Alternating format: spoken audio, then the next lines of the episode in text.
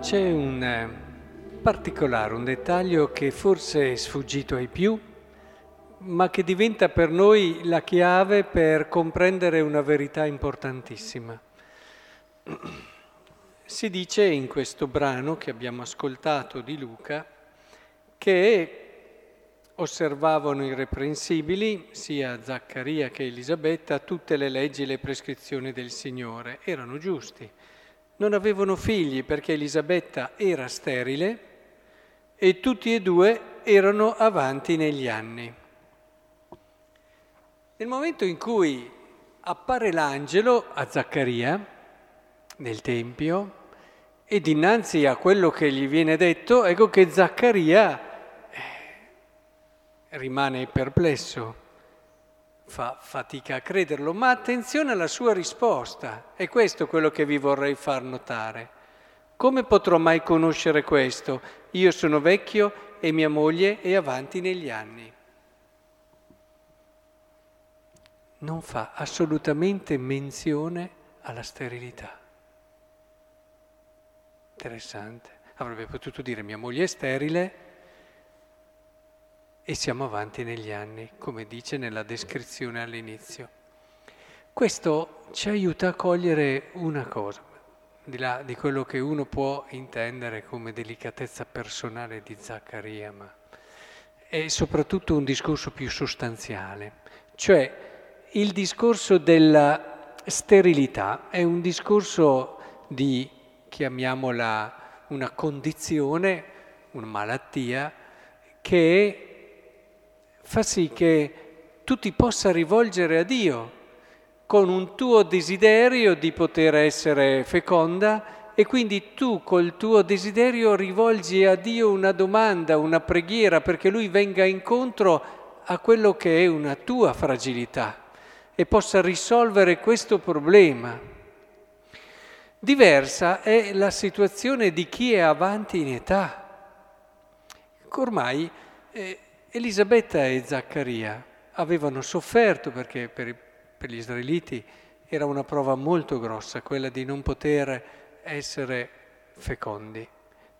Avevano già sofferto in giovane età e loro solo sanno quanto, ma ormai con il passare degli anni erano entrati in questa prospettiva, anche perché la natura fa poi il suo corso. E dopo una certa età la donna non può più generare.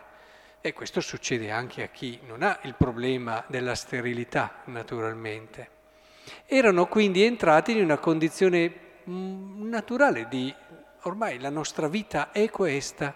Possiamo dire non c'era più il desiderio. Ecco allora che entra in campo il desiderio di Dio. È interessantissimo questo. Perché mentre la sterilità ancora evidenzia il nostro desiderio di superare un nostro limite, quando ormai si è arrivati alla fine e non c'è più questo desiderio, entra in campo il desiderio di Dio. Il desiderio di Dio di salvare l'uomo, di essere accanto all'uomo, di, di essergli vicino, di rinnovarlo dal profondo attraverso la sua salvezza, di cui Giovanni Battista sarà il precursore. Ora, è importante che cogliamo questa dinamica, perché noi spesso viviamo e ci rapportiamo a Dio a partire dai nostri desideri e trascuriamo quello che è il suo desiderio.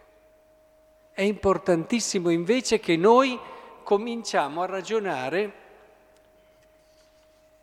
qui si dice erano giusti, dicevamo, osservare irreprensibili, la nostra vita è importante che sia giusta, che cerchiamo di vivere il Vangelo in tutta la sua bellezza, con una chiara consapevolezza. Io posso avere tanti desideri, ma la cosa più importante della mia vita è il desiderio che ha Dio.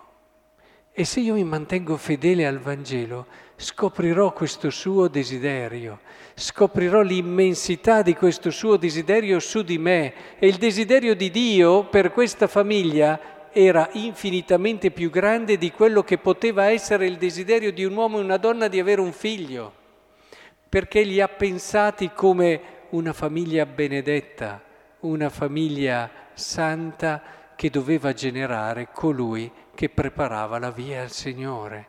E questo, anche il più grande desiderio umano, non ci sarebbe mai arrivato, per riprendere un po' anche il tema che abbiamo iniziato ieri. È importante allora che nella nostra vita eh, cogliamo il valore dei nostri desideri, ma soprattutto viviamo per aprirci al desiderio di Dio. Guardate, ci sorprenderà sempre Dio. Dio su di voi ha un desiderio, su di noi tutti, un desiderio che probabilmente è molto più ampio di quello che è il nostro desiderio per la nostra vita. Lavorate perché il vostro cuore si renda docile, disponibile, libero, affinché questo desiderio si realizzi. Mantenete costante la vostra fiducia. Anche quando gli anni vanno avanti, lo avete visto, quando ormai può sembrare che in questa cosa Dio si è proprio dimenticato, è proprio lì il momento in cui il Signore sorprenderà tutti noi. Lasciategli questo spazio e nella libertà del vostro cuore scoprirete il desiderio di Dio, che in fondo poi è la vostra vera bellezza, quella a cui vi ha destinato e che pensava nel momento in cui vi ha voluti proprio come eravate.